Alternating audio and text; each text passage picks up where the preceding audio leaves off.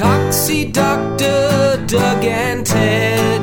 JD on the Tarago bed. Fauves Podcast. Welcome back to Fauves Are the Best People, a podcast that reviews every song released by those Mornington Peninsula tunesmiths, the Fauves. I'm your host, John. Now, look, we've never said the Fauves are the only band of that name in the world. In fact, they're not even the only Fauves from Australia. Because our guest on today's episode was a band member of another Fauves from the 1960s. Yeah, that's right, the Cuban Missile Crisis, the Beatles, Walking on the Moon 60s. You might know him from Mondo Rock, Daddy Cool, or the legendary producer of Skyhooks. We have today Mr. Ross Duke Wilson. Thanks for joining us, Ross. Oh, thanks, Jonathan. Yeah. Yeah, that was interesting to get the, the call and, uh, you know, be reminded that uh, my first band, the Pink Finks, started out as the Fauves for a very brief period. And I'll, I'll tell you all about that. There's not much of a story to tell, but I can tell it to you. oh. It led on, it led on to bigger things, yeah. Yes, that's right. I first came, I first found out about this. I was reading um, it was either Ian McFarlane's encyclopedia or some old rock discography that had under Eagle, yeah, had under the Fauves. It had two entries, yourself and my favorite band, mm-hmm. the Fauves. So, yeah, I was I was quite surprised. How did you did did the audiences in your day, even though the Fauves didn't exist for a long time, did they have difficulty in knowing how to pronounce the the word? Well, the Fauves, the Fauves. They didn't have difficulty because we hardly had any audience. In fact, what happened was this: I went along to a local dance in a very, very small church hall in uh, Marriage Road in Brighton, up near the highway there. A tiny little hall behind the church. Uh, that was put on by Keith Glass, who was uh, became he he had other bands later like Cam-Pact and all sorts of things. But anyway, he, he had a band, and the new thing after the after the Beatles was everyone started getting into the Rolling Stones. So he was playing like Rolling Stones songs with his band, the Rising Sons. And I went along then, took my harp along because I was getting pretty good at playing blues harp and sat in on a song just playing harp. And this before he'd been on, there was a little band on, the Fauves.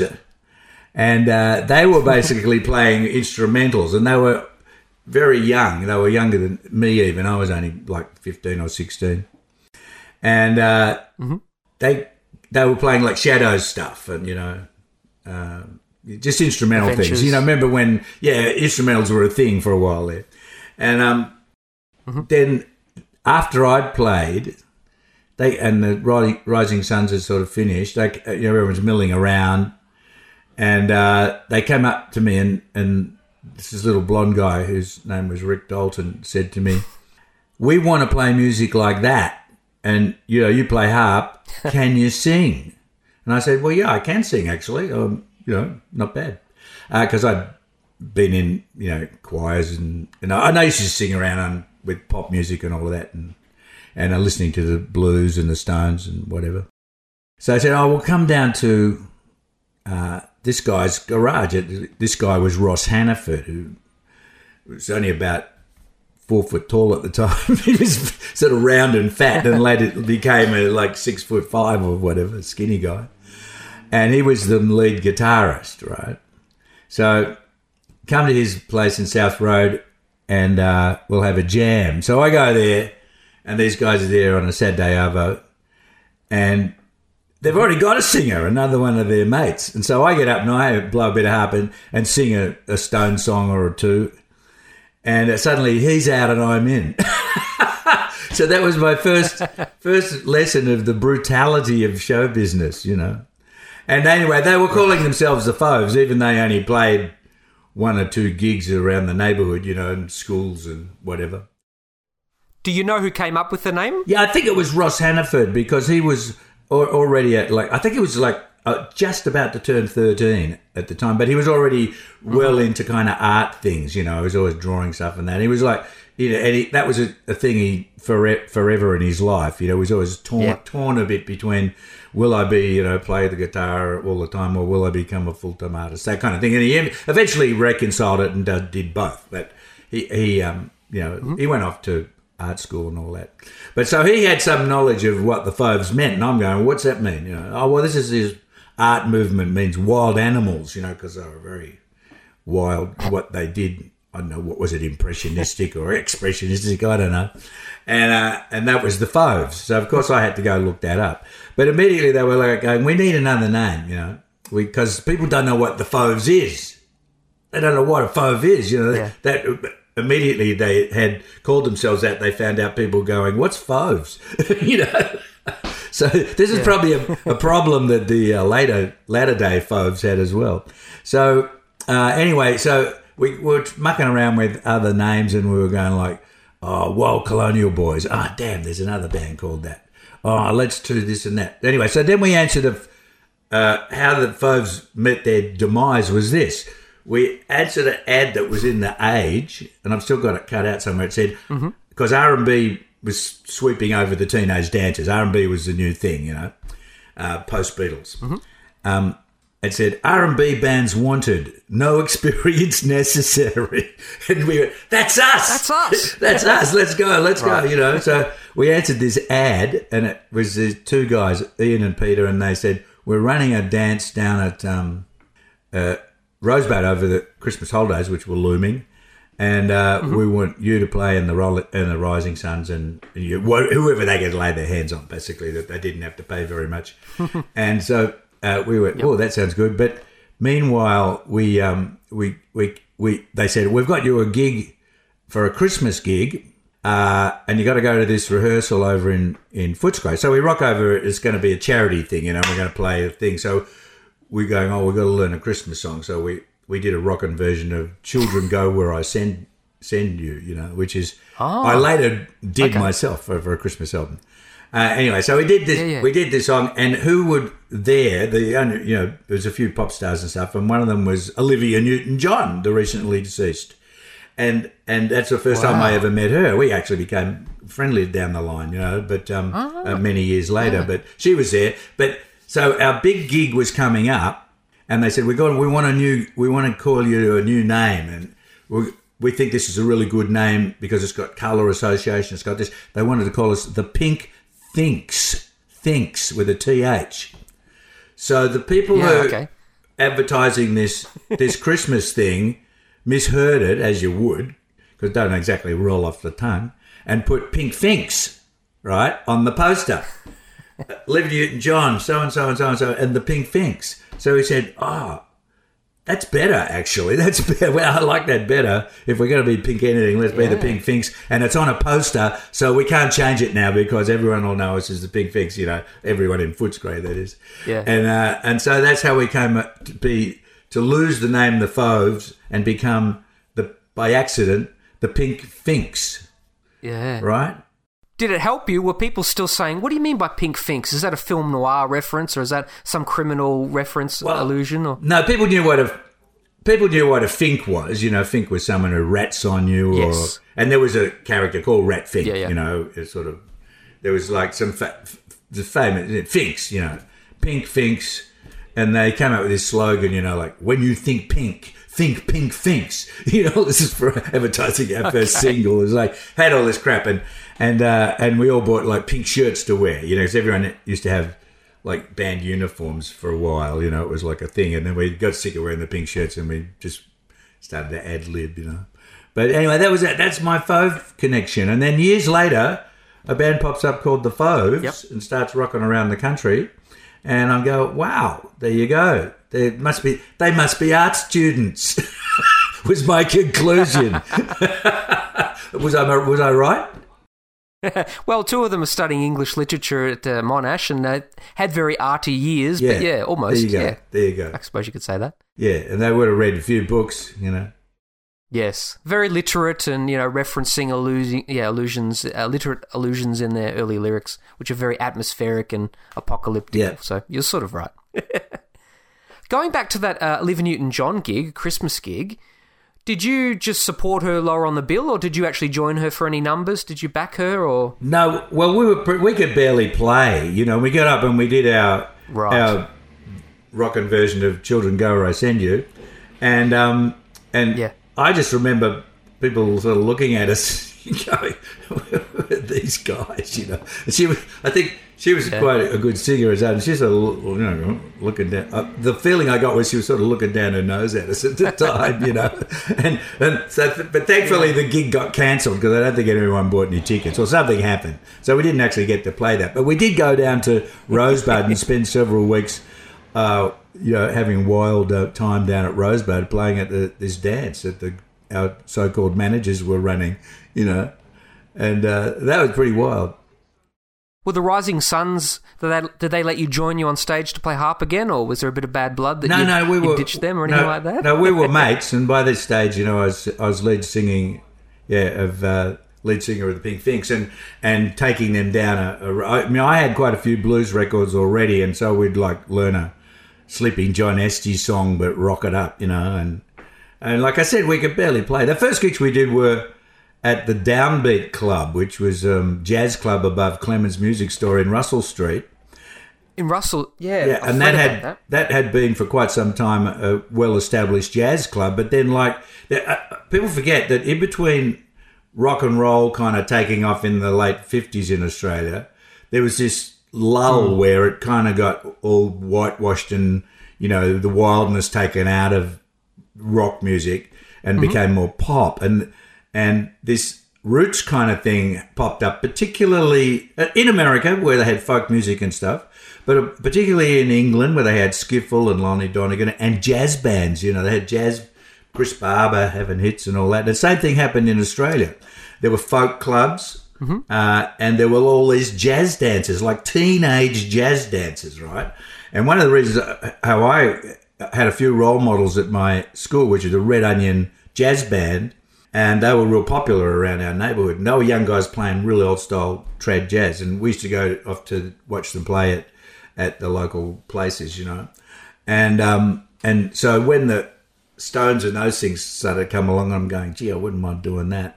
It was like just a natural thing. Oh, let's form a band, you know, like and but what my point about this was overnight when the Beatles hit in a big way, and there was the Mersey beat, and everybody, the jazz dancers were just shattered, you know, and they all switched to uh, pop music and and uh, R and B and stuff, and so that's that was. I mean, there were just scores of those dances for kids around, you know, so that's that's kind of the period we came in when the jazz thing had just fallen over and all the dancers in our, all across Melbourne were switching to um, you know the new music because that's what the kids wanted to hear and so the red onions became the loved ones because they saw the writing on the wall Yes, too that's right. Yeah. yeah so yeah it was a big uh, Were they two separate groups though? The the sort of the jazz movement and the the new the folk.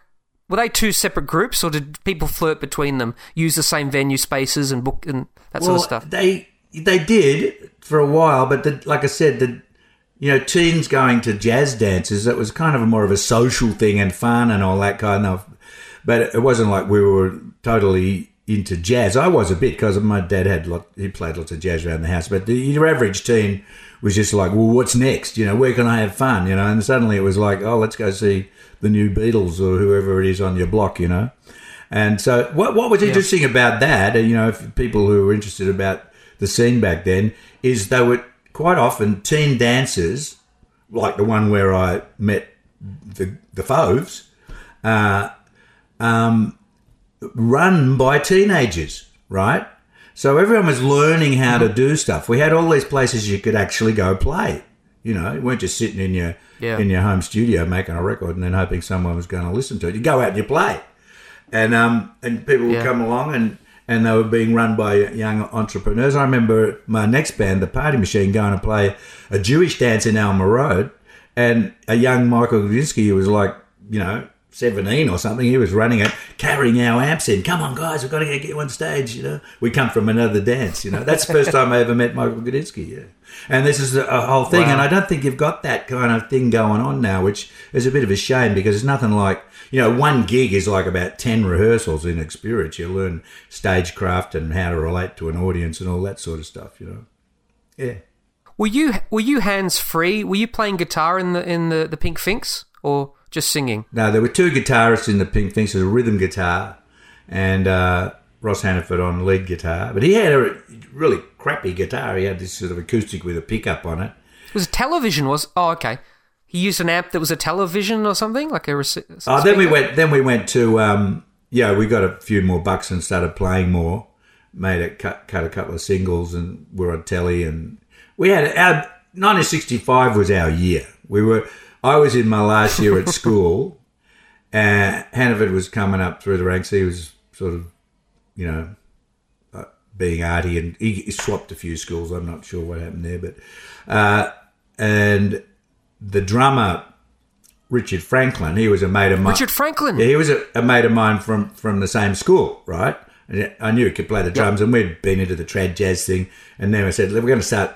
You know, these guys, their drummer. When I went to have a jam with them, I said they want me to sing with them, but their drummer's not very good.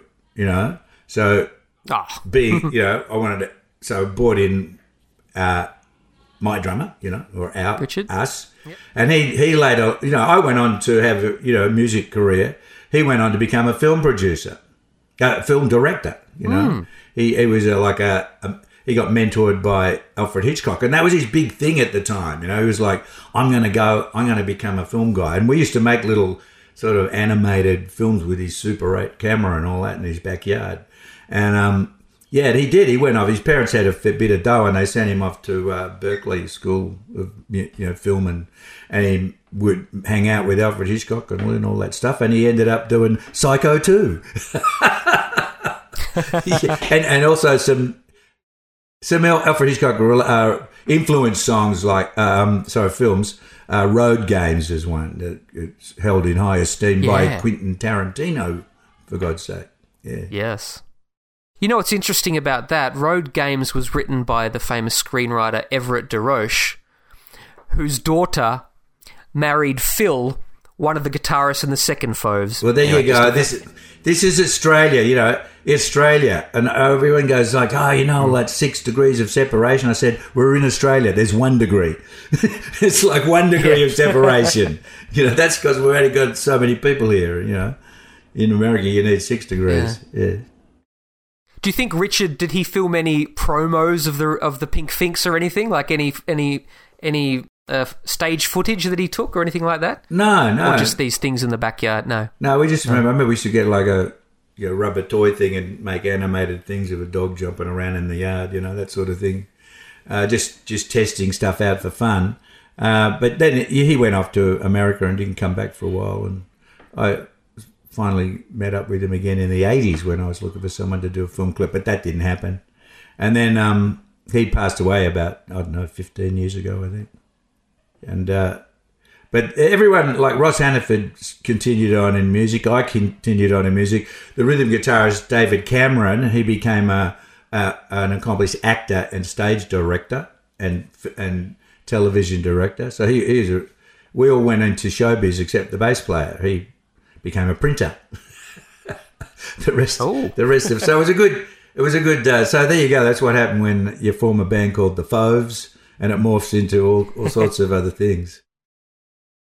So you're pretty young at this time. You're probably in. So I'm only 40. I don't remember what you used to call Form 1, Form 2, but you're probably in year 11 or 12 when the Fauves slash the Pink Finks were getting around. Um, I was like sixteen. I was I was the eldest of the. You know, I had seniority. Hannaford was like he just turned thir- he turned thirteen. He was thirteen by the time we started making um, going into the studio and yeah. yeah. But we made our first single was a totally independent production. We couldn't be bothered. We didn't think anyone would sign us anyway, so we just made a record. Louie Louie, you know, don't don't don't don't don't don't. Yeah. A really wild version of it. It's so different from the other other versions because I couldn't figure out what the lyrics were from the from the Kingsmen's version that I heard, and so I just made up the words. So all the other versions of of Louie Louie in the world have probably got the right lyrics, except for my one. I just made up these extra words, and and uh, and it's held in quite as high esteem by Louie Louie aficionados. Anyway, we put on our own label, Mojo Records. And my brother was also an art student, Oh, and he designed the label, and we put it out, and all our you know kids at school all bought it, and then it got played on the radio, and then we and then and suddenly we had we were on the charts in Melbourne for like five or six weeks. So that was really cool. We went, we've made it, we've made it. We're going on television, you know. But we weren't we were only allowed to play at the weekends, and we had a a, a mate who had a Ute, so we'd all pilot all our stuff in the back of the Ute and half the band as well, and get trot off to like the local dances and play. Yeah. You were the original Silverchair. Well, whatever. You recorded the album of all places in, Mo- in Mount uh, Mont Albert. Is that right? I can't imagine there being a, a Crest Records, Louie Louie. Is that right? I'm reading oh, here. in Mount, Mount Waverley, Waverley Road, Waverley Road. I think it's, I think In it's, Mont Albert, near Surrey Hills. yeah. yeah? it sort of was more, like Malvern, I think. It was down near the start. Oh, it, right. be, it was a Crest Records. It was an old picture theatre, and it later became. I was back there a couple of years later, and it had turned into um, an ABC studio, like where they used to record orchestras and stuff, you know. Uh, but we, when we recorded with, uh, and it was Crest um, Records, there was the balcony, like uh, you know, where the back stalls would be under, and that's where they would record um, the jazz bands and whoever came in, and now and and that, they didn't have multi-tracking, so we we just re- recorded live. You know, the whole thing is live, me playing harp, everything, and shouting into a microphone. And we did two takes, and we went, "Ah, the first one's better. We'll keep that." that was it. One one take wonder, and and came out, and it's just you know it's rough, but it's it's got a lot of energy. So everybody wants to check out the Pink Finks uh, Louie Louie. Get on YouTube and have a listen. Now, you mostly all your sing- following singles were uh, covers with uh, B-side covers as well. I noticed you got an EP called In Group. Do you remember that release? In Group? Is that Yeah, what happened was we because we got on the charts with our with our independent production. By this time, we were managed by Brian DeCourcy, who was like a bit of a mover and shaker, and and he ran a lot of teenage dances, and he managed a lot of local artists like Merv Benton and Colin Cook and all these pop stars, and they were all. He had a relationship with W and G Records, which was a Melbourne-based label, and they w- recorded just about everyone that he had. You know, he'd take them in, and they were having hits. And he was he was a big R and B and rock and roll freak. He had a huge record collection, and he would sort of basically be the A and R guy. You know, so he'd make a few suggestions, and he suggested we do the Eddie Cochran song, something else. You know, so we cut that, but we had our own thing going as well.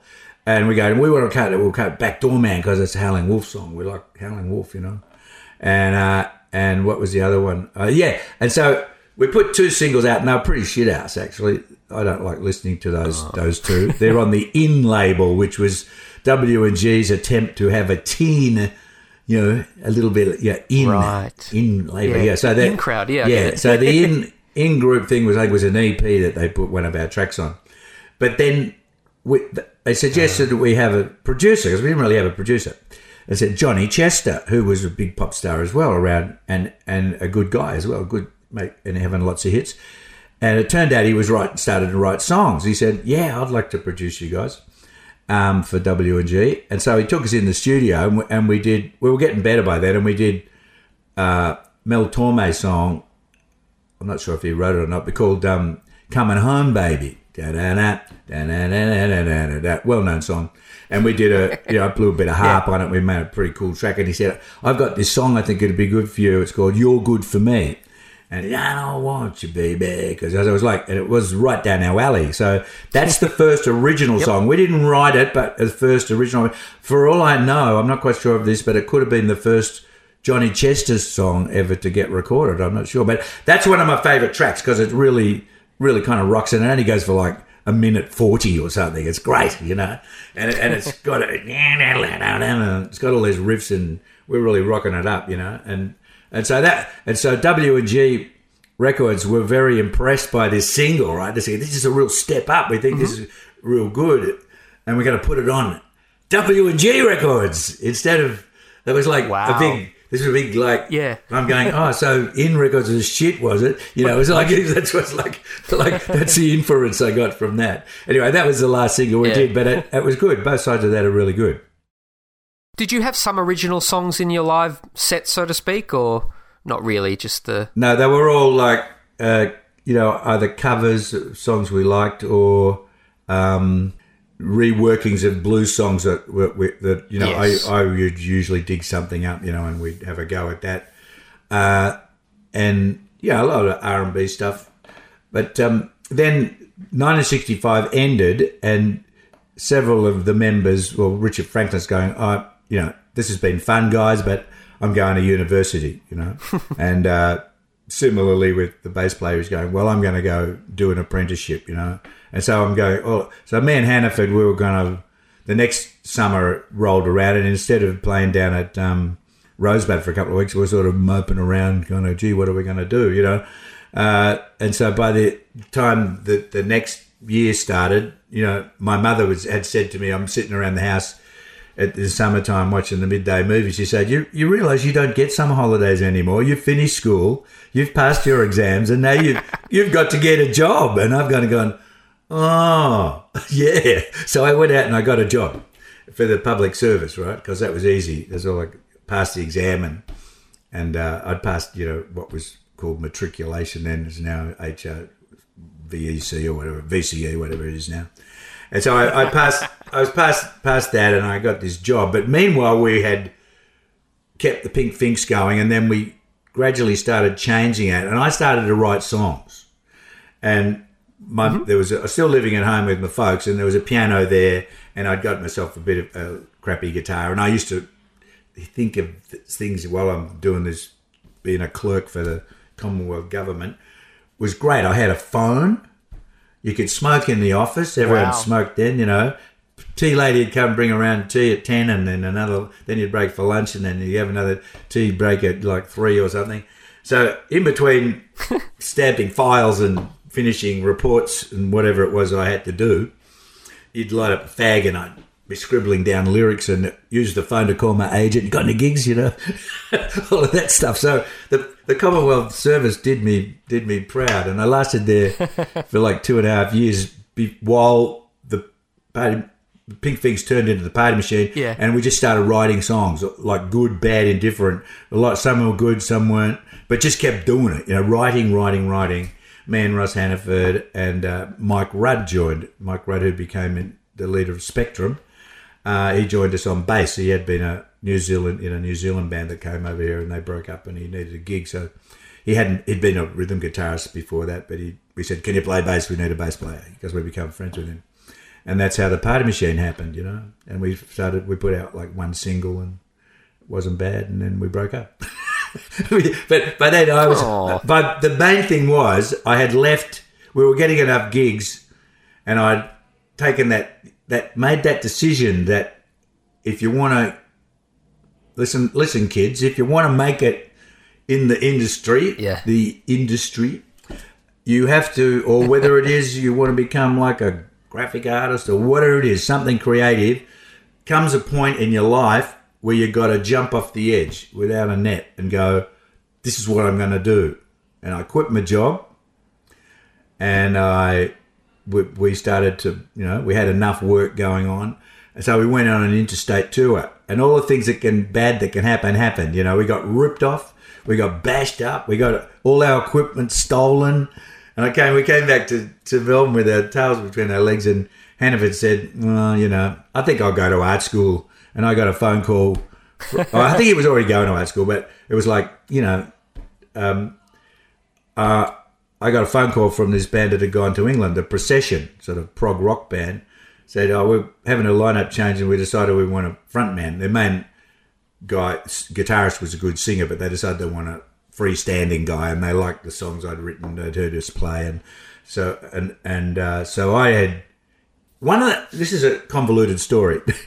How I got into the pink pink finks in the first place, or the Fauves, was the year in the middle uh, of the summer before that, I had been hitchhiking, as everyone did back then, and I, I got hit by a car. I got out of one car and I didn't look properly, and I got hit by a car. I ended up in hospital with a broken leg. So I was in hospital for months, and when I and I started to hear music on the, the headphones in the hospital with harmonicas and stuff like the Beatles had it, wah wah wah wah wah wah. You know, a few others were popping up, and I said, I said, while I was recuperating when I got home, I said, "Hey, Dad, can you you work in town? Can you get me a harmonica? You know." He got me a little Hohner harmonica, and I started playing along with copying things that were on I heard on the radio, like you know, uh, and I and I got pretty quick. I got good, and that's how I got into the band, right? Because I could play harp and sing.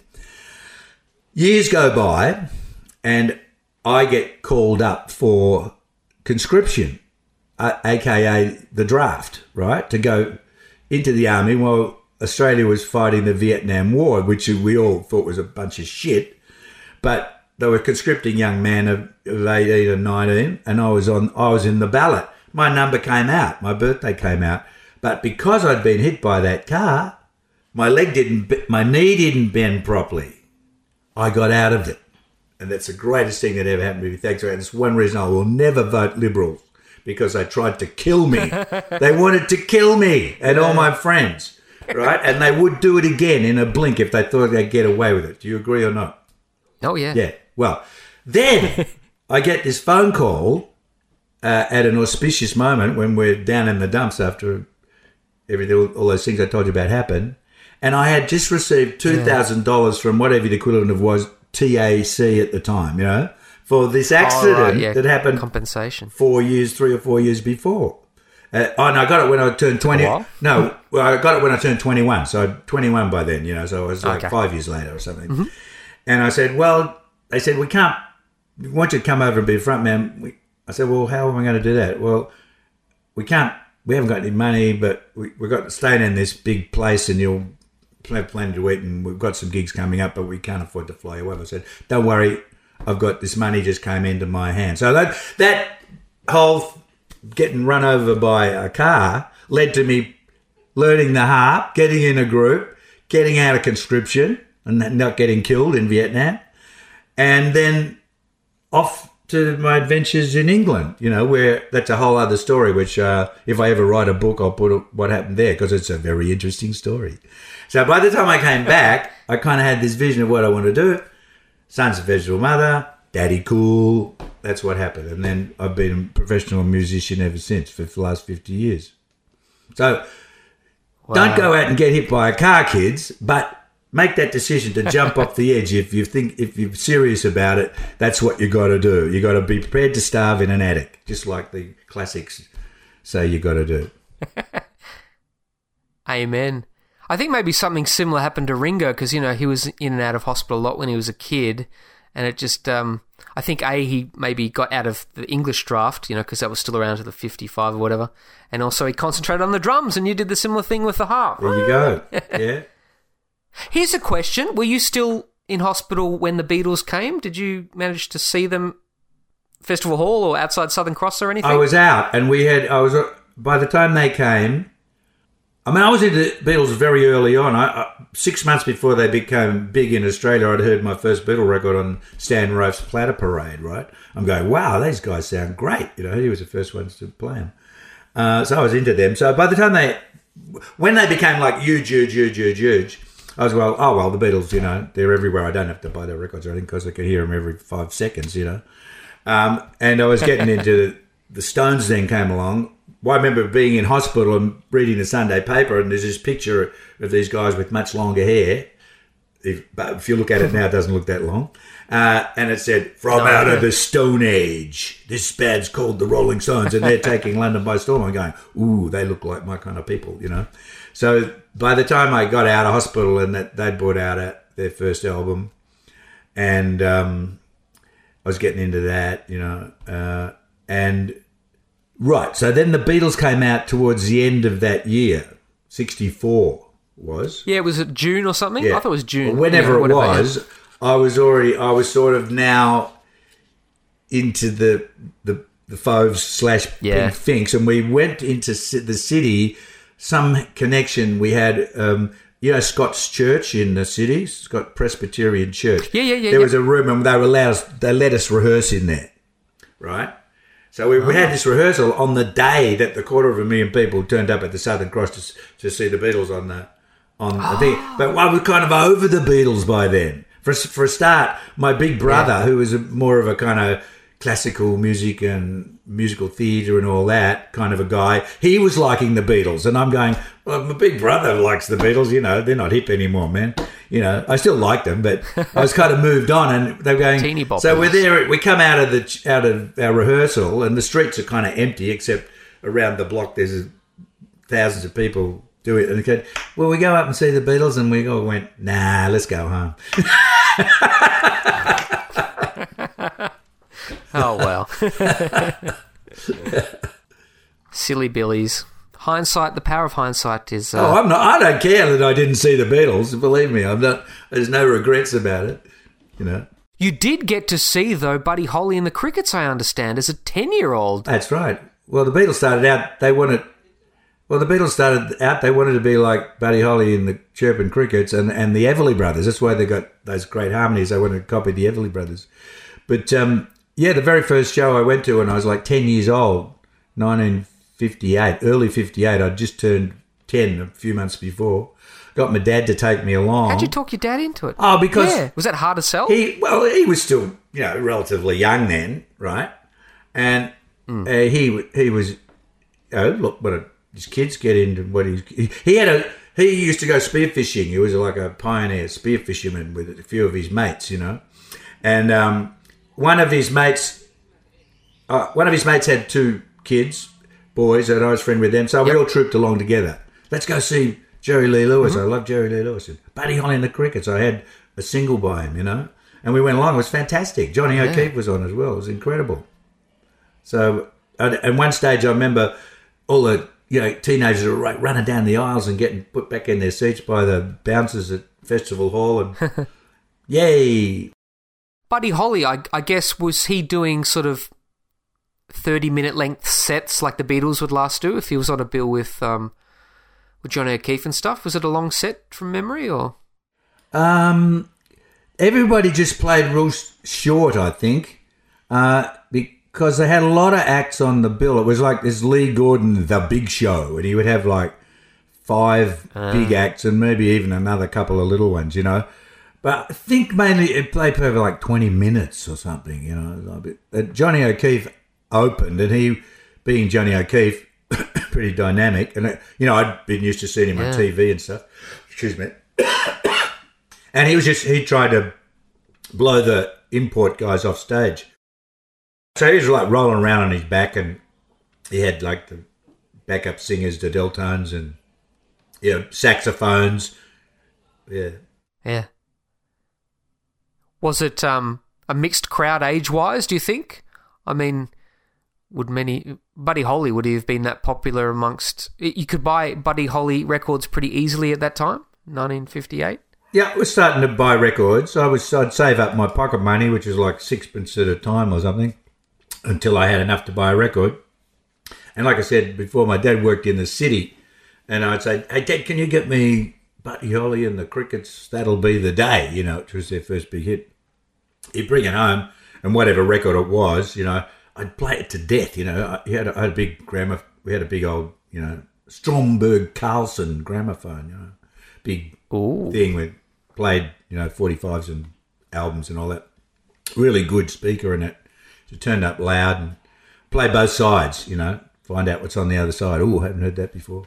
Play that over and over and over, you know, and then drag out whatever. So gradually I started have like one or two singles, you know, three singles, four, fives. And, um, you know, I was getting into music, yeah. So that, that, that first concert I went to, you know, actually seeing Buddy Holly and the Crickets, you know, on stage, and I, I don't really have many memories of what that sounded like or anything like that, but I just have a picture of them sort of standing there, you know, and and, and Jerry Lee Lewis, he was great because he he was quite flamboyant, and so he's pounding away on his piano and singing, you know, a whole lot of shaking going on, which I just loved, and uh, he and he, he had what was considered long hair back then, but he used to, in a theatrical way, he'd like flop his blonde hair forward like some mad maestro, you know, um, conductor, you know, cartoon conductor type guy. And then he'd, he'd finish the song, and everyone go, and he'd sit back and he'd pick up this big uh, red comb that he had on his piano on the grand and, and comb his hair like that, you know. And I'm thinking to myself, my my biggest memory of that night is thinking to myself, got to get me one of those combs. and the other one was like, I really love the sound of saxophones, and I still do, you know. And the, big baritone sax, you know, like, I got it. Geez, I'd love to play the baritone sax, except when I went, you know, figuring it out later, I'm going, oh, it's too big and I'm too little. I won't, it won't work, you know. So I had to scrap my plans to be a sax player. Did his piano playing entice you, though? I mean, I hope the piano was mic'd, but I mean, that would have been pretty mesmerising, yeah. Well, I, I had a friend, a school friend at that time, who, you know, we we're all, like I said, 10 years old and going still at primary school. And uh, I used to go around to his place after school, and his, his mother, I think she was off working somewhere, but she was still quite young. You know, she was probably 30 or something like that, you know, young mother. And she had, they had a wind up 78 gramophone, and they had two rock and roll records. They had uh, that she'd bought Rock Around the Clock, backed with 13 Women, both good tracks, and whole lot of shaking going on. I, don't, I can't remember what was on the other side, but they were both 78s, you know, big 10 inch records. And we'd stick those on and rack, you know, turn the handle and just turn it up as loud as you could get it and just jump around the room to rock around the clock and a whole lot of shaking going on. So that were my first like real kind of visceral experiences of, you know, rock and roll and uh, two great tracks, you know, classics. But I, I, that was I went along to that that show, but I didn't. That was I didn't go to another festival hall show, rock and roll show for about another two years. I don't know why. I was like, maybe you know, had been to one, and or maybe people weren't on that I wanted to see. But you know, I didn't get to see Little Richard or anyone like that, which I would have loved to have seen. I won well, the other guy that was on the bill who had a big hit at the time was a 16 year old uh, Paul Anka, who was like a teen teen prodigy oh. at the time. They go, oh, this guy writes his own songs and everything. He at he's 16, he had I. Uh, you're so young and I'm so old, Diana, which I kind of liked. But he, he he came on the show and he goes, he sings like before he sings Diana, he goes like, I'd like to sing you my new song, my goody goody gumdrops. And I was like ten, and I'm going, oh, I'm over this guy already. Like, forget about them. So I don't even. I don't sort of include him in the anecdotes really when I'm talking about the first rock show, you know. Did they have MCs between gigs, uh, between acts, or anything like that? And there was no comedy, or it was it was a variety. Yeah, I guess so. Just... I guess I can't remember, but yeah, they would have been announced. Yeah, I went like next one I went to was a few years later. It was Crash Craddock, right? Crash Craddock, who had Boom Boom Baby, you're the one I adore. He had a couple of really big hits. He was bigger here than he was in the States. He was kind of like an Elvis kind of type guy, you know? And they, they even had fashion here. He had, he had this kind of jumper that had like a crew neck and a little chain across there, like a little collar thing. And I remember everyone was wearing those jumpers, a Crash Craddock jumper. You got to get yourself a Crash Craddock jumper. And, uh, and so he was real big, and I had his record Boom Boom Baby, which is a great record, great, you know, Nashville pop pop rock kind of thing. And uh, so he came out, and on the bill with other acts I wanted to see. So that's probably why I went along. It had uh, Santo and Johnny, you know, the instrumental guys like uh, slide guitar, mm-hmm. fantastic. Sleepwalk. Now, now, now, now, now, classic, you know. and, the Diamonds, who I also had a single by them, Little Darling, you know, a little darling, and they were like a, they were um, a Canadian group. Actually, Santo and Johnny were Canadian as well. They were, the Diamonds were a Canadian group who had lots of big hits, particularly in Australia, and they would typically get uh, a black artist record and just cover it both sides of the record. And that's what they did with one of their biggest hits was um, Silhouettes, right, which is done by the Rays, a black oh. group, backed with Daddy Cool. The song Daddy Cool, wow. Daddy Cool, Daddy Cool. But I never knew that. I didn't have that. I didn't have that single, so I didn't know about that. So when I formed, came back from England, I formed Daddy Cool uh, out of the Sons of Vegetal Mother. They were more prog rock. Uh, a, a, young guy that lived around the corner, a little sort of hippie student guy I, I knew in the neighbourhood, he says, What are you doing now, Ross? I said, Oh, we're just going to rehearse my new band, Daddy Cool. He goes, Daddy Cool, named after the, the song. I said, Nah. What do you mean? And he just lived around the corner. So we ran around to his little shack he had in South Yarra there, and he had a pile of singles, and one of them was the Diamonds Silhouette's back with Daddy Cool. He goes, listen to this. And I go, oh, wow. I just took it back to the rehearsal we were about to have and we learned it straight away. And that was our theme song, you know. So there you go. Silhouettes famously was um, the vague, vague basis for No Reply by the Beatles. So, yeah, that record has had uh, an effect. It had its effect on the Yeah. wider world of music. Yeah, big hit. Big Yeah. hit at the time, yeah. Did you get? Buddy Holly famously was signing autographs outside Festival Hall. Did you do you recall that, or did you did you Nah. get to see him or meet him or anything like that? Nah, nah. No, well, I, before we got cut off before, I was about to tell you about all the, you know, bodgies and widgies running around Festival Hall and, you know, getting Ugh. mopped And you're up. ten year old. You scared? No, no, but I thought, gee, it's getting a bit frantic now. I hope Dad doesn't sort of take us home, you know. And I looked, I turned Oh, around, yeah. and he had this huge grin on his face, like he was loving it, because he used to go when he's when he was a teenager, he was going to like swing big big band swing dances and things, you know, pre-war, Yeah. and then he had to go off. He joined the army and fought, go to fight fight the Japanese. But um, in his teenage years, like he was already into jazz. That was his big thing. He loved trumpets and stuff, you know.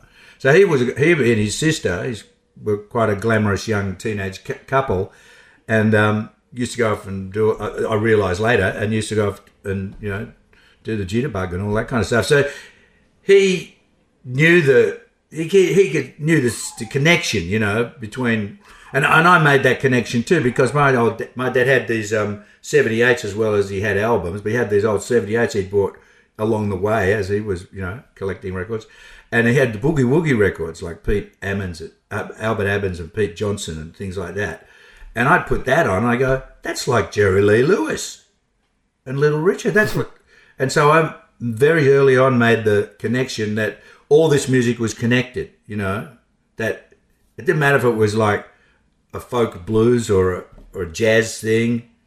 You know, Louis, he had old Louis Armstrong Hot Five uh, records, so and so, this, this, and that, and the other blues. Everything had blues at the end of it. You know, and and again, that's where rock and roll. That's rock and rolls come from there. I figured it out. You know, I wasn't a rock snob or anything like that. I was just like I just innately knew, and that's why when I started playing that the harp, I was able to improvise very early because once I got a few riffs off and by copying by ear, I started to make up my own stuff because I'd just been hearing people do that all my life on jazz records. That's what you did. You made stuff up over the, the chords. You could hear the chords and you just make up what you want in that key, you know? And that's uh, that's kind of how I got my start.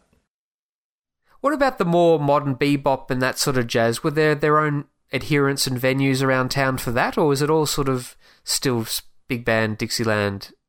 I don't know. My dad had uh, there was that trad jazz revival, but that was more of a kind of a roots thing, you know.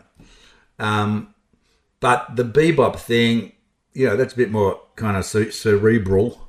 But I was totally aware of um, Yeah. of Dizzy Gillespie and those because like Dizzy Gillespie and um, Lionel Hampton, right? Lionel Hampton. Th- these guys, Lionel Hampton came out to Festival Hall. I didn't go to see him. I think my, my dad did. But my dad took me to see Louis Armstrong at Festival Hall. He took me to see Dave Brubeck, Take Five, all that. They would go along. And so I got, you know, a bit of an education there. My mum would take me to the opera. You know, I saw Aida and Tales of Hoffmann, you know, while I'm sitting up in the gods going, oh, wow, you know, opera, wow. Uh, you know, I had a fairly good, um, by osmosis, um, musical, you know, education. Uh, but yeah, I was aware of like Dizzy Gillespie because he's like very entertaining. You know, he was the original beatnik. Everyone copied him, wear a beret and have a little goatee. You know, like Dizzy Gillespie. Um, and Lionel Hampton played the vibes. You know, but he's originally a drummer as well, and he would, you know, listen. I love the vibes. You know, they sound terrific, and he's just good at that. You know, and so I heard some of those as well, going, "Oh, I really like that." And the other things I would hear was like. Uh, uh, there was a jazz show on, and I had a little radio in my room. You know. I remember listening to, uh, you know, ABC at some jazz show, and they're playing Cannonball Adderley. You know, I'm going, whoa, it goes. Oh, all right. Wow, I love that. You know, it's a trick, and and uh, and because my dad had, he liked all trumpeters, so he had all these, you know, Nat Adderley and you know Ray Anthony and all these kind of white guys and black guys, but he just had it loved trumpet. So the first thing I did when before I took up the harp, I used to pick up his um, trumpets and have a blow on that. And I took trumpet lessons for a while, but I was never any that good because I didn't like to practice, you know. But once I found something I, I really liked, I got good at it, and that was the harp. And my dad was astounded because he was an amateur jazz musician. He would like studiously copy people's solos, you know, and get these high notes, and he'd go out in the garage and sit in the car and put his mute in and copy all this stuff. So then I start playing the harp, and I'm making shit up, you know, just going. He's like, "How do you do that?" Like he didn't have the ability to kind of improvise, but he loved what the. And he had lots of jazz musician friends too and they'd come around, you know, and, and talk about jazz and stuff. But he, he couldn't innately improvise, and neither could my mother because she was she'd learned how to sight read, and so she said that always got in the way because she could always sort of see the notes in her head, you know, rather than make them up. And um, but she understood the jazz. She liked jazz too, but this whole thing of just making up your own stuff. That my dad went off and bought himself a harmonica. He's going, maybe that'll unbeknownst to me, I didn't find that out for a while. But maybe I can improvise on this. You know, it's like didn't last very long. Went back to the trumpet. You know. they said the harmonica used to be was sort of like a pocket saxophone. That was sort of where it, the space it filled in a band. But um, well, yeah, you yeah, can, your dad was into trumpets. Oh, yeah, yeah. I mean, it's a good sound. You know, it was like, um, and it's you can make a bit of noise on it. You know, it's like uh, I copied some of the early guys, but once I heard, I discovered um, the Excello label with like uh, Slim Harpo. I'm a king bee, you know. I can't imagine what that would have sounded like when it came out in like 1955 or something. That would be like music from Mars. I can't imagine. It still sounds like so different, you know. And it and uh, that's kind of how I then I really tuned in on that kind of southern stuff, you know, and some of the harp players, Lazy Lester, he's really good harp player. He influenced me, you know. If anyone wants to see me play the harp, I'll play it for you right now. did you did, did you play much of the harp in Mondo Rock, or wasn't really in favour in the '80s until Culture Club brought it back?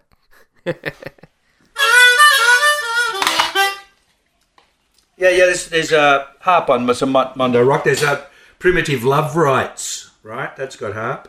Oh, yeah. um, there's a there's a, a solo records I've made, Bed of Nails, that features harp. In fact, I'd like to feature it in a kind of pop setting, you know, like a blues. It adds a thing. I've got just got a couple of new tracks in the can, and I'm playing. I play a bit, Oh, cool. a bit there. It's not like showing off big solos. It's like little punctuation marks, you know. But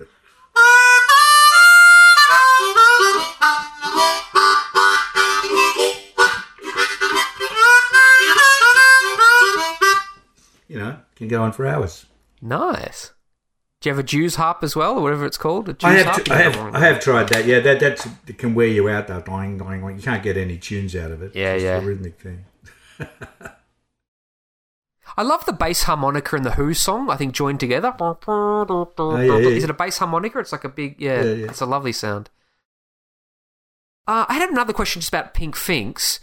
You know, Thumpin' Tum and Catcher and Birdies. Were they Yeah. later sixties? Did you ever perform in those sort of Yeah, venues? that was more the Thumpin' Tum.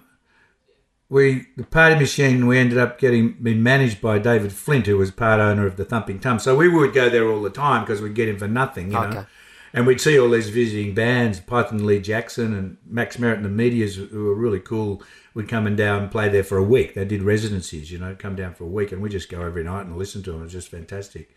Uh, big influence, you know. In fact, back but not the Pink Finks though. That was later on. Yeah, that was the Party Machine onwards. We did Yeah, like yeah, yeah. Pink Finks played all these dances and but I can't remember when the point in which we became the party machine, but it was sort of like oh Pink Finks is sort of over now, let's have a new name, you know, because we was just me and was just me and um, Ross Hannaford sticking together and trying out new drummers and bass players. We went through a whole lot of them, you know. Had keyboard for a while. But then we became the party machine. Yeah. Where's this Users Club? You ever heard of that place? Was that a venue? The Users Club? Yeah. Does that ring a bell? There's a, a few places in Melbourne that changed names over the years, but one of the pivotal pivotal ones was the Chicago Blues Club, which was on top story of a like four story warehouse in Queensberry Street, and all my contemporaries used to go and play there. Pink Finks played there, um, uh, because uh, and other guys like Broderick Smith and Chris Stockley and people who ended up having quite long careers. They all started out there playing the blues and and you know just like I said before, teenagers running teenage things. You know, so these ones were blues guys. Wow. You go up there and you'd have everyone just drank big, you know, the big bottles of beer, the, the big bottles of beer. Oh. You know, so it was all a bit under under Yeah. the table kind of thing. You know. And they eventually got closed down because people kept chucking their bottles of beer off the roof. 99 bottles on the roof. Yeah. 98. But the Catcher was a fantastic place. Yeah. yeah. Did you ever perform with the first incarnation of the Groop before Brian Cadd, before the keyboards, when it was just they were sort of a no, no, they were a younger sort of um, band as well, weren't Oh, they? I liked the Groop. The Groop morphed into they were a kind of ex public school boys like me uh, when they had used to have an all hound dog. When he bit me, you had a thing, and then they and then Caddy and then Caddy joined somewhere along the line. Started they started writing their own stuff. Really good songs, I thought. You know, you know, woman, you're breaking me, stuff like that. Really good.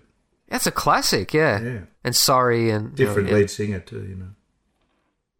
That's right. So you never played with them uh, in their early incarnation. Oh, yeah, we played same dances. You know, we'd bump into each other like Debutantes, bar mitzvahs, all that sort of stuff. Yeah.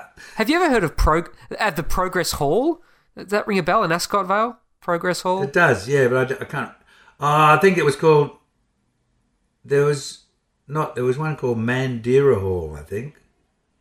Uh, they do ring a bell, but we we mainly we mainly played in the south side of town for some reason because that's where we were from, and we didn't have much transport, you know. Yeah. Did you ever? Um, did you and Richard ever talk about doing a soundtrack together on an, any one of his films, or or did you? I, No. I've had a look at IMDb, but No, no, no, he didn't. He didn't give me So a didn't- give me a wave in that direction, unfortunately. Yeah. And when you were working at the Department of Supply, did you deal with anything interesting, or do you have any fond memories of any? I don't know any projects you're involved with or anything, or was it? I all... met I met my first wife there. My first wife, Pat Wilson, the, the Bop girl. She was. Oh, okay, yeah, that's yeah, how that's- we met. that's something important. But she yep. also was in, knew f- friends like in the other bands that played at like the Chicago Blues Club. So we kind of went, oh, you'd go to that as well. So we had all these common interests, you know, um, that that went into play there. But no, I was a I was a tender clerk. I was like put ads in the they'd put an ad in the government gazette, you know, one million ration cans or something like that, you know, like a uh, put in your tender, you know, uh, and I I'd get the you know the date would come, you'd collect whoever put a tender, and usually it'd be the guys who made them before. You would get the job. You go like make up a report like, well, these guys said they'd do it for two cents, and that's like a quarter of a cent more than these other guys. But we don't know these other guys. We're not sure about them, so we'll give it to the guy who did it before because he did a good job. That sort of thing, you know. Well, you know, and uh, and so it's now part of Department of Defence, and the the I don't know if it's ironic or just a coincidence or whatever, but my grown up son, the son I had together with uh, the Bop Girl, his name's Daniel, and uh, he's the same age as Eagle Rock, 51, right? And he works pretty much the same job I had in the public service, doing ten- tenders and stuff for that, all that kind of stuff, keeping track of things for the army, you know. Yeah. But there's no tea lady these days, and there's no smoking in the offices. No smoking, no. And of course, he's been working from home for the last couple of years, so, he can smoke if he wants to. but I think it's kind of maybe is this is this something that's in our genes, you know, that we gravitate towards that kind of job, you know. Is there any ephemera left of the Fauves? Do you have any handbills or anything like that? I don't Or- think we ever I had- suppose you, are you an archivist like that? No. I don't think we ever had the Fauves on a, a, a poster, not that I'm aware of, unless it was like at that very first dance where I met them, which would have been at the Yeah. uh, St Mary's Church, Marriage Road, um, in Brighton, East Brighton, and it might have had the Rising Suns, the Fauves. It might have had on a pamphlet, you know. That uh, I got sent. Yeah. Richard Franklin's widow sent me a bunch of stuff recently, and uh, there's a few kind of things like that in there that he he'd kept a scrapbook, you know. Uh, I'll, I'll drag it out. Yeah. I'll show it to you. Just hold on a sec. Thank you.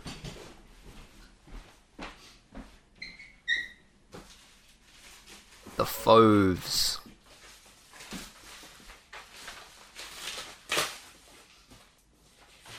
How about this? When you think pink, think pink, think. Have you thought about buying your copy? Isn't that incredible? Now, and in here, in, in Richard's That's awesome. in Richard's uh, scrapbook, there's something that's like that, but I think it only mentions the pink finks. Uh, there's a chart. Is a, in the, on the charts, number 16 or something we got to. Oh wow. And uh, 3DB, 3DS. Yeah, 3DZ. Oop, um, uh, That's awesome. Rolling. No, there's no mention of the Fauves because, like I said, that was a very short-lived name. Uh, oh, just- okay, Film okay. directors are very good archivists. it's I know that. bad. That's the kind of thing it would have looked like. That you know, sort of Right. pink- Local residents. uh, special show at 11.30 by the sensational Pink Finks. That's playing at our local Fate. right? Wow. How cool is that? That's awesome. Yeah. So, yeah, he kept, he kept track of things. I had to, I had to scrap up a little bit, but not much. See, that's the kind of thing. Pink Finks. Look at us. There's Ross Hannah. Who's with the glasses? Is that That's Hannah? Ross. or- That's Hannah. Yeah. He was at a, he was short and round back then. There he is. But a wonderful talent. Uh, wonderful talent. We miss him. Yeah. All right. But no Fauves. Sorry about that. That's uh, somebody else. You might have to call Rick Dalton, who was the inst- instigator of that band. But we we got he he didn't last long. He went on. He was we were still all still at school, and he'd left school. He was a bit more ambitious. He wanted to kind of keep on. We're going. He started to kind of you know get on our nerves, so we got someone else in. but he might have a he might he lives in Queensland now. I've seen him every now and again. Rick Dalton, and he he if anyone would have one, he would have one. He would have something about the Fauves, definitely.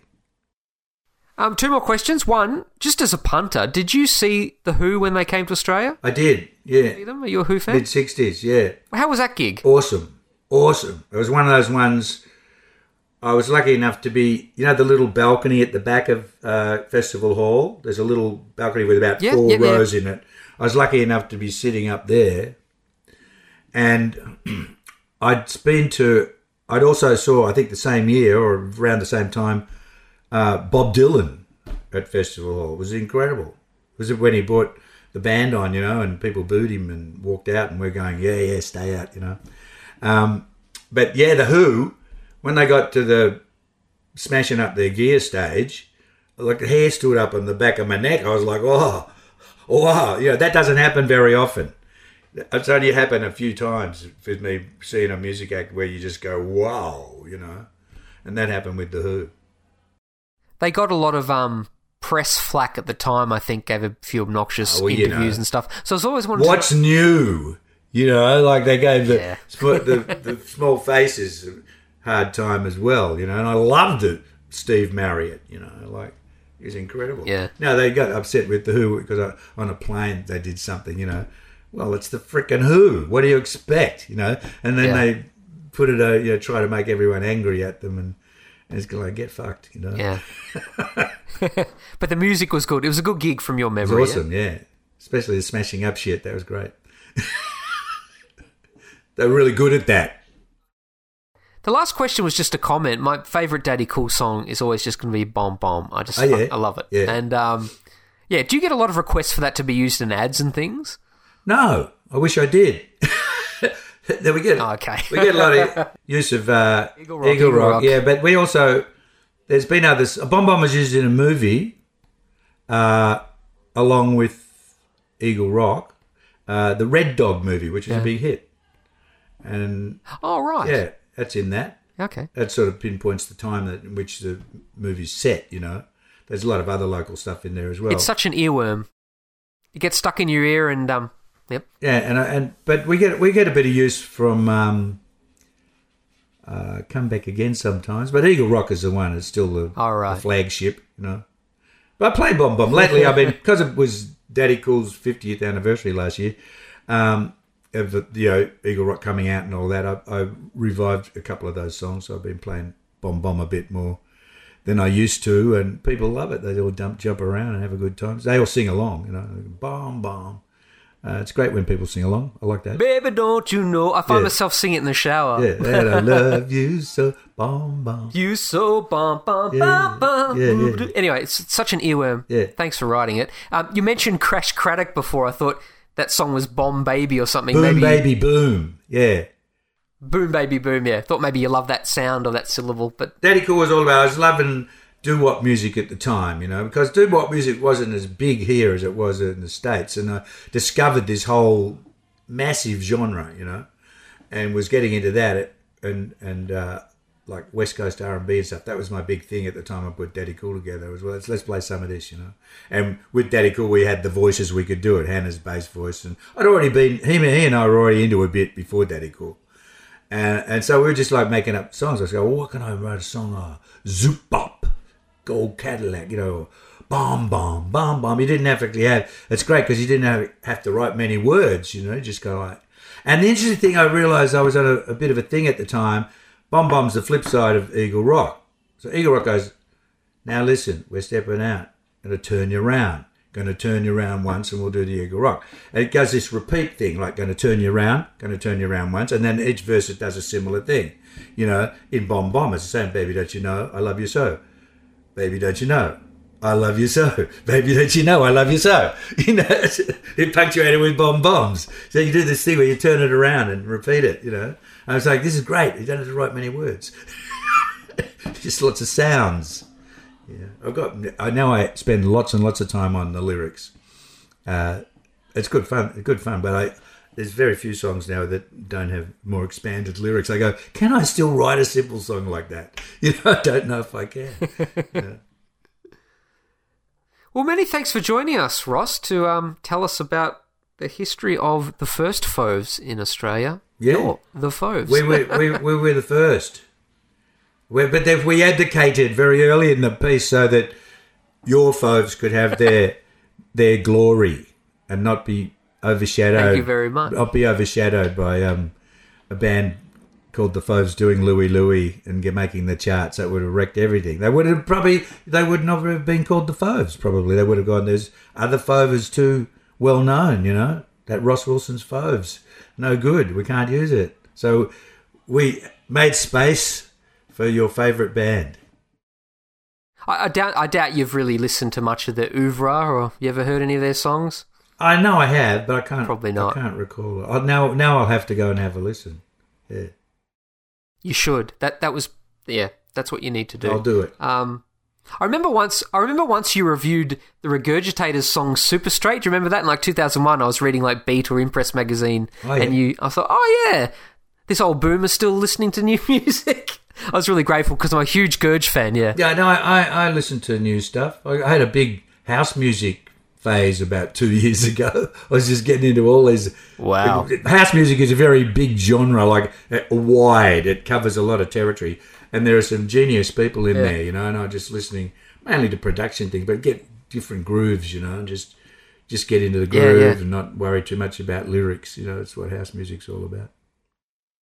Well, many thanks for joining us, Ross. Where can people?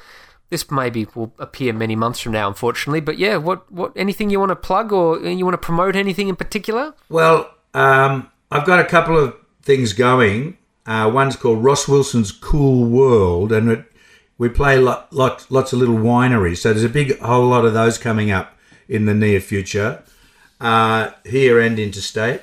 Um, and it's a multi um, multi uh, artist bill. So I'm the my me and my band, the Peaceniks, are the head headlines, but we also have the Bad Loves on the bill, and we always pick up a local act as well. And we've got a, a, a thing where we like pick up a local and preferably indigenous act, and the Cool World also, you know, not only being a song of mine, but it's we've linked up with what you might have heard of them called Green Music, which is a initiative to kind of make music more sustainable, like you know, try not to have plastic bottles and all that kind of junk as part of your your musical footprint. So this is all educational. I think they're even hooking us up in some places with electric vehicles. So we're trying to make a little bit of a statement there. Ross Wilson's Cool World. It's about about. It's also at these fantastic little uh, wineries. So typically you'd get like 400 people or something there, you know, and and uh, have a great time. And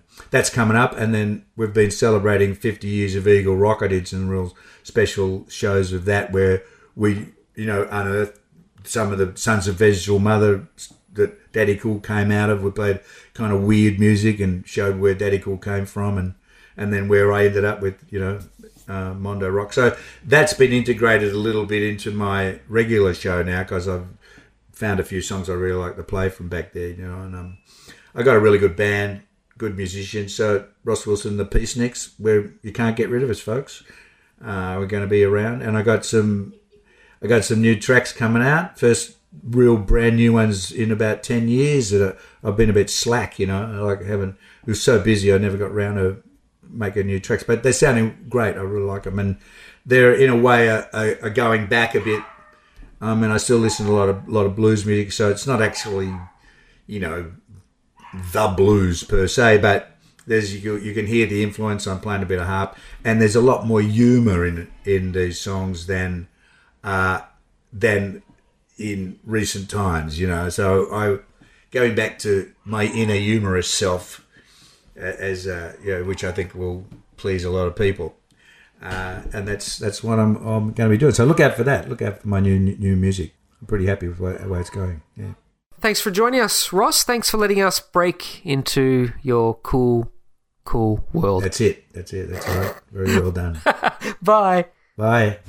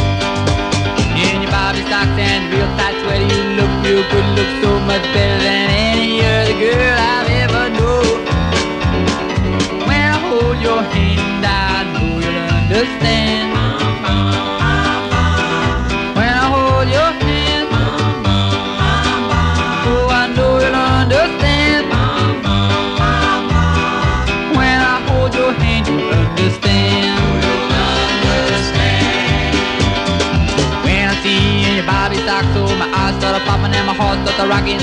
I just lose control.